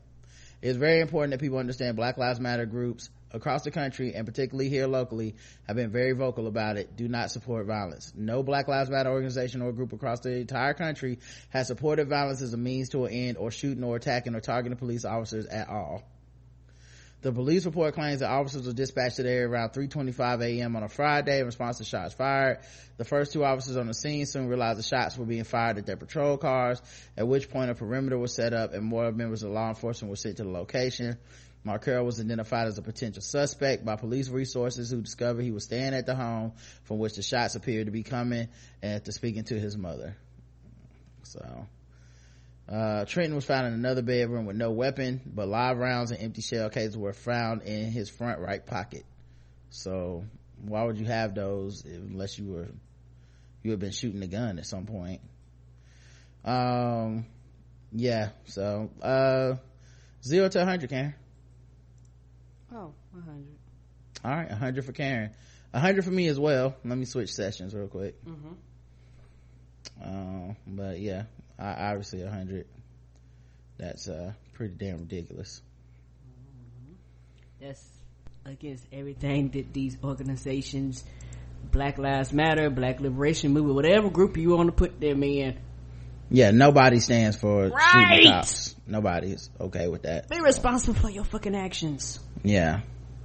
Uh, but yeah, um, zero to a hundred, and that is a hundred for both of us. Mm-hmm. All right, let's see. What else do we want to talk about? Um, let's go to, um, let's go to guess the race. Um, or actually, yeah, what were you going to yeah, say? Oh, I'm oh, sorry. Oh. There you, there you go. Okay. Uh, actually, we should go to white people news. Uh, news. Mm-hmm. Um, mm. Let me find some uh, songs that white people love real quick. Um, people keep trying to suggest shit to me. I don't want y'all to suggest stuff. I like finding it on my own, mm-hmm. using my own mind on the fly, and just guessing what what kind of stuff uh, white people enjoy. Um, actually, I think I even had a white people list on here. You did. I forgot what you called it. Mm-hmm. Let me see. It's gotta be white something, right? Mm-hmm. Uh, uh, uh, no, that's not it. No, then you called it Cheese Eater. Cheese. Yeah, it was cheese. That's right, Karen. Cause we know cheese eating music, that's what white people are into. I remember now, that's what you called it. All right, um so here's one that uh that white people love.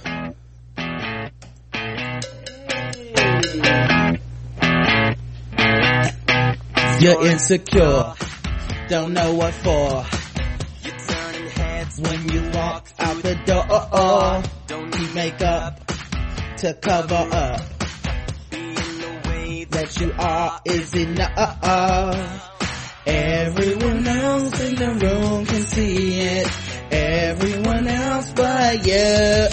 Baby, you light up my world like nobody else. The way that you flip your hair is so overwhelming. When you smile at the crowd, it ain't hard to tell you don't know. Oh, oh. You don't know you're beautiful. If only you saw what I can see. You understand why I want you so desperately. Right now you're looking there, and I can't believe you don't know. Oh, oh. You don't know you're beautiful. Oh, oh. That's just why you're beautiful. So come, come on. You got it wrong. All right, that's enough, white people. I'm sorry. Uh-huh. The Duke of North, Northumberland wait Northumberland I thought you were saying the Duke of nothing. I was like, what what what kind of duke is this? The Duke of Northumberland moans that his family has been imprisoned in their castle by hordes of curious Harry Potter and Downton Abbey fans.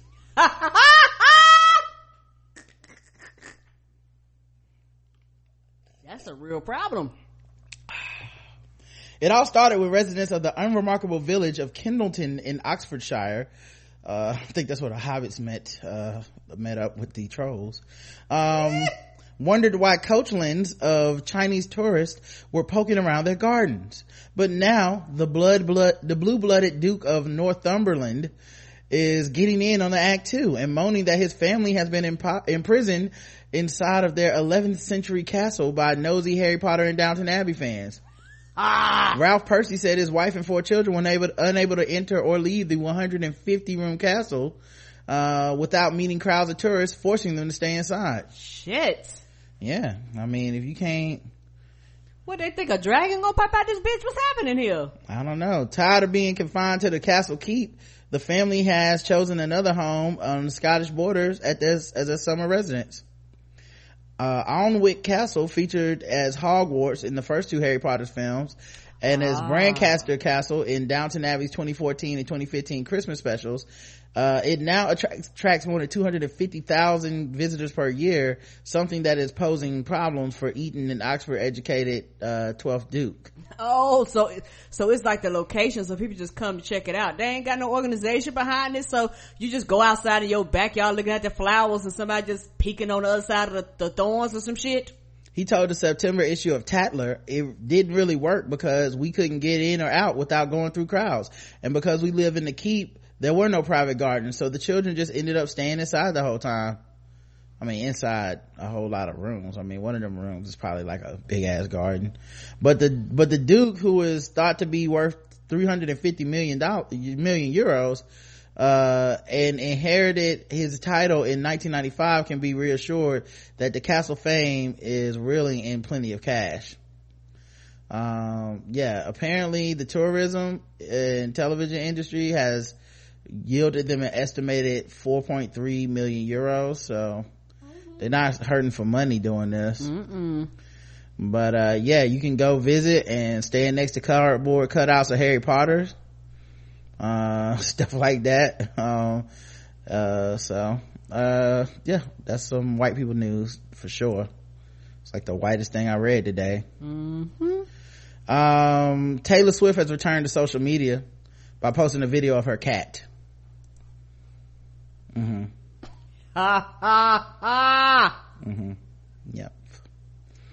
Uh, yeah, so she went on Instagram and tried out their newest feature. She broke the silence by posting a video of her cat, Olivia Benson, using the picture and video social networking new innovation stories.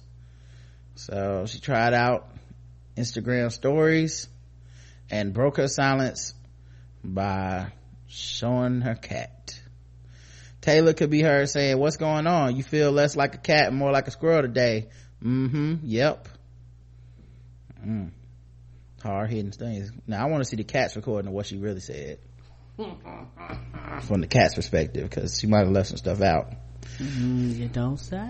Mm-hmm. Yep. So there you guys go. Taylor Swift is back and she's got her cat out.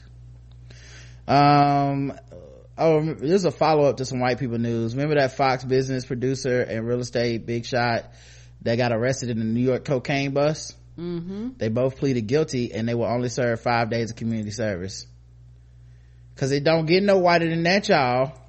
What? Yep. There was all this like this big sting operation and everything. Uh they lost their jobs, I think, and they will spend a grand total of five days of community service.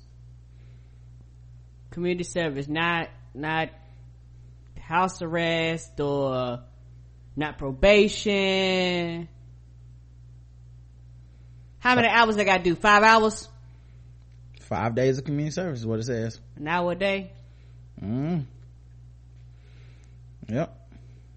Um It was all rich people that got caught up. Wealthy New Yorkers, including Chipotle's chief marketing officer, Mark Krumhacker. Um, uh, she was fired. The Fox News lady was fired when she got it, was hauled into court. But, um. Yeah, cause it was an, an, ended up being a big, uh, uh, busted. It busted a lot of people. Mm-hmm. But, uh, they'll be doing that total of five days. One, two, three, four, five. Mm-hmm. They are, they order drugs over the phone. Do text messages. You know the drug business that you run. They slid in the D Ms, all right. Candy makes you dandy.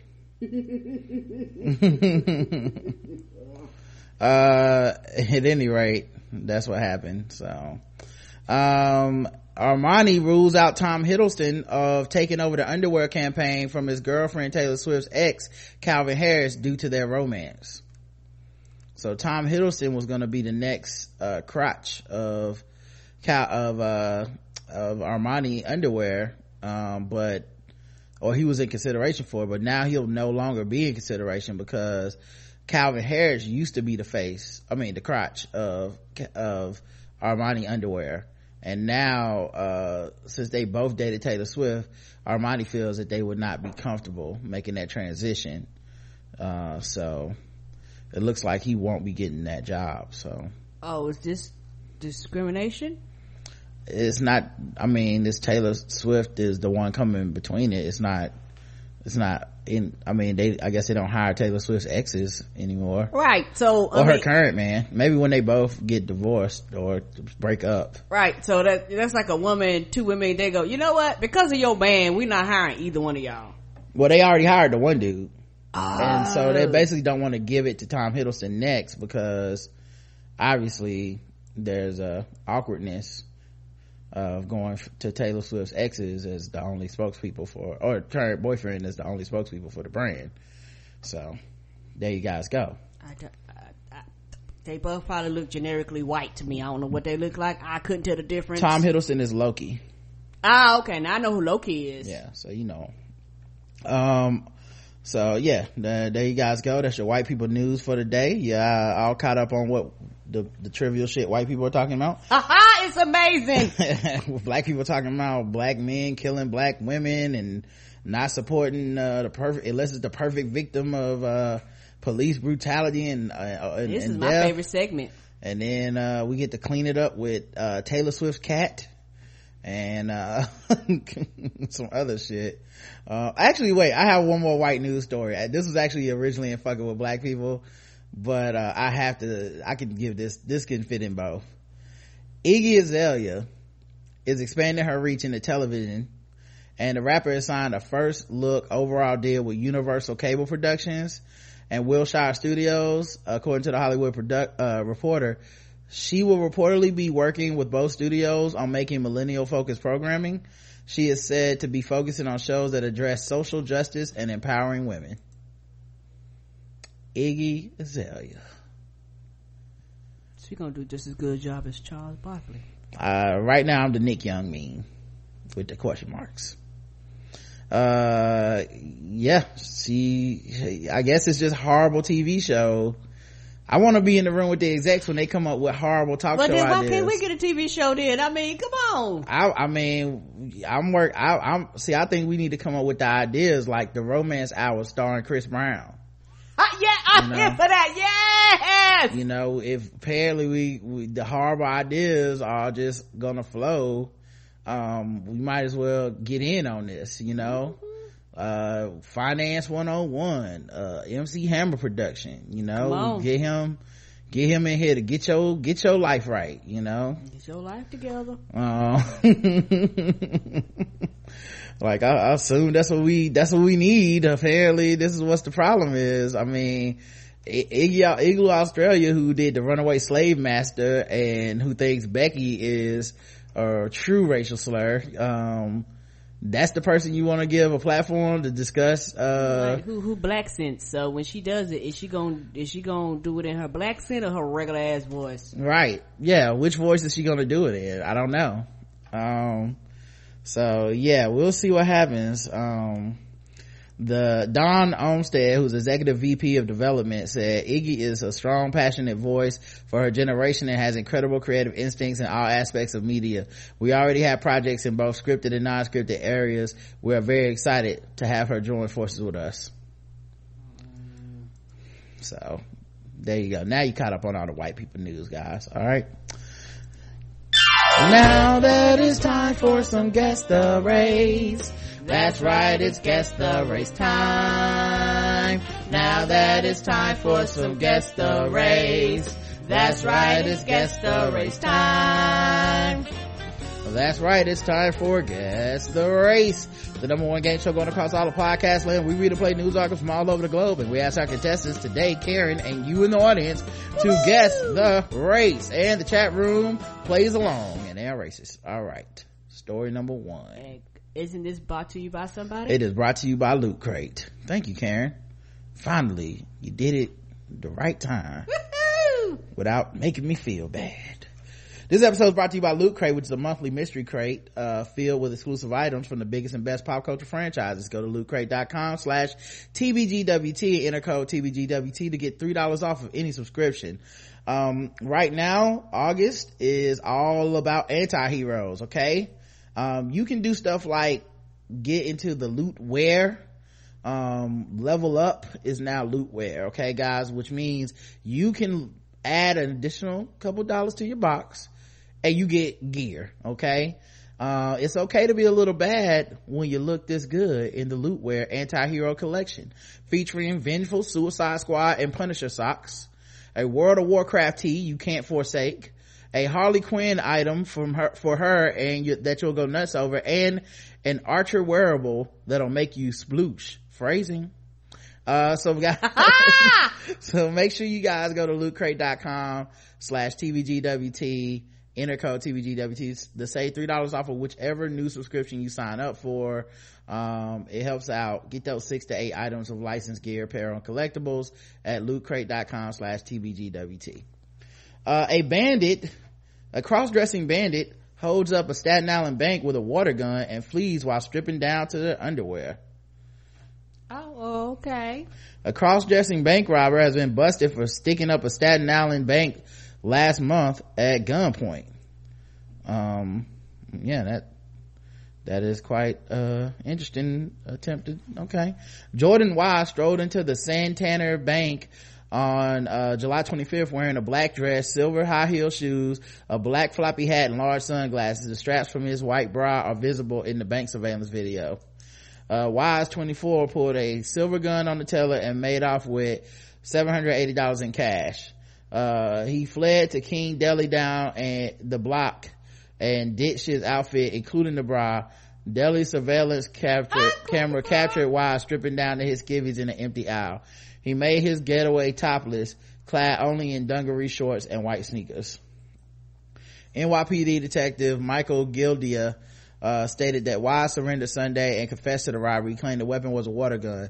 It is my conclusion that the person seen on the video robbing the bank and the defendant are one and the same. Wise appeared in Brooklyn federal court looking drowsy and distracted, uh the, prompting the magistrate judge to ask, do you understand what I'm saying? Wise said he understood and was ordered held without bail. Guess the race of Jordan Wise, the uh cross-dressing bandit.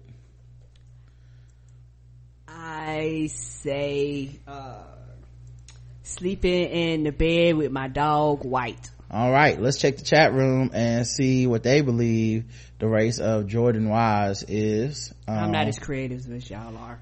You know what, you just got you just getting back in the game, you just getting your footing back, because I hadn't played in a while. You know, it's not really fair to uh I know y'all are masters out there. I don't really see anybody guessing. I guess uh is there a delay in here or something? Mm-hmm.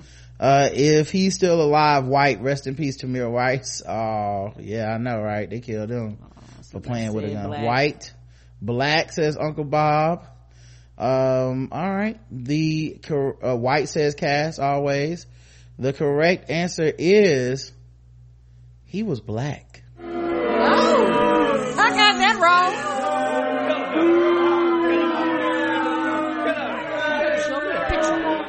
And one of y'all got it right, Uncle Bob.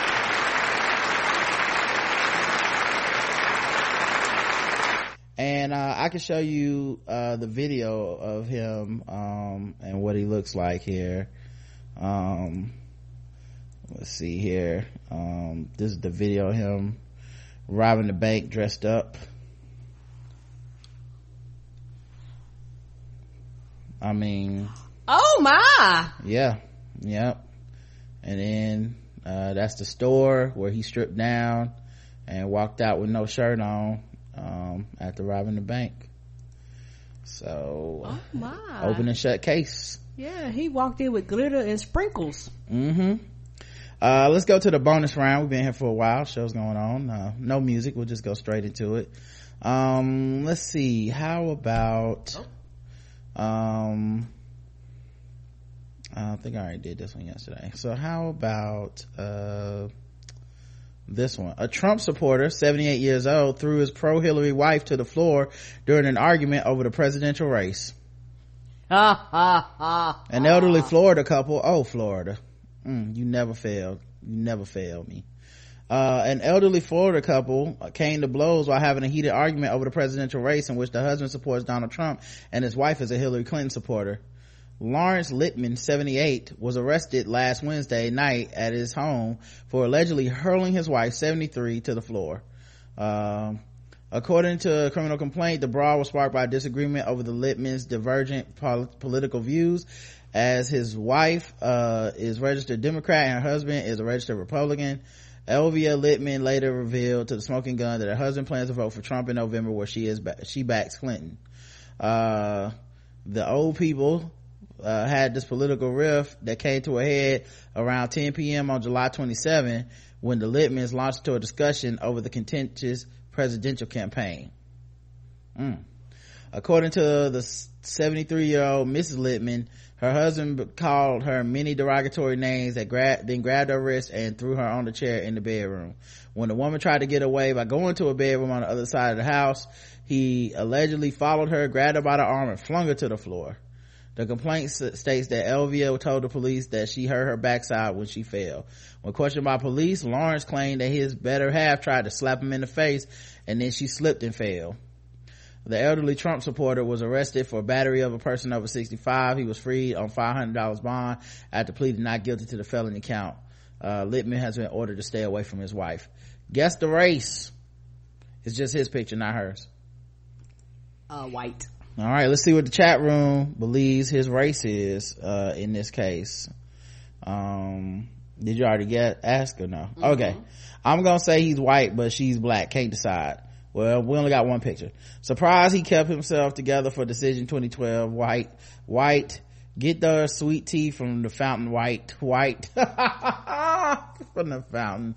The correct answer is white.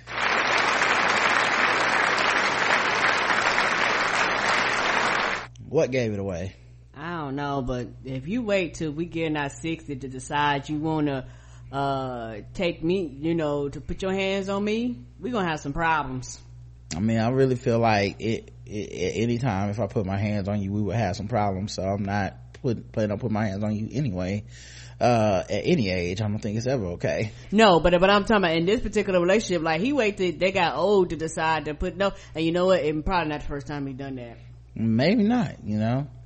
uh I do like the the idea that the uh, intersection of people that hate Hillary Clinton just happen to possibly be sexist. Uh, it's just a, just a coincidence. There's nothing to see here, guys. It could just be a coincidence.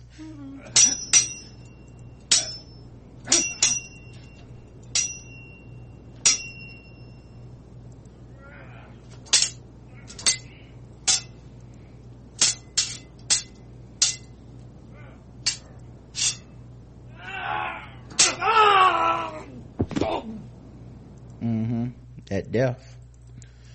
Uh, a man wielding a samurai sword stabs policeman in the leg as he responds to a nine nine nine call. Um, this is the moment a police officer was mm-hmm. outside the United States, I'm assuming. nine nine nine. Yeah, the U K. Okay. No, it's the Herman Cain hotline. Like nine nine nine. Can't help. Would you like a pizza? Mm-hmm. This is the this is the moment a police officer was stabbed in the leg with a samurai sword after responding to an emergency call in Northampton. Constable Rob Monk was attacked as he arrived at the scene and tried to make his way through the front door of the house.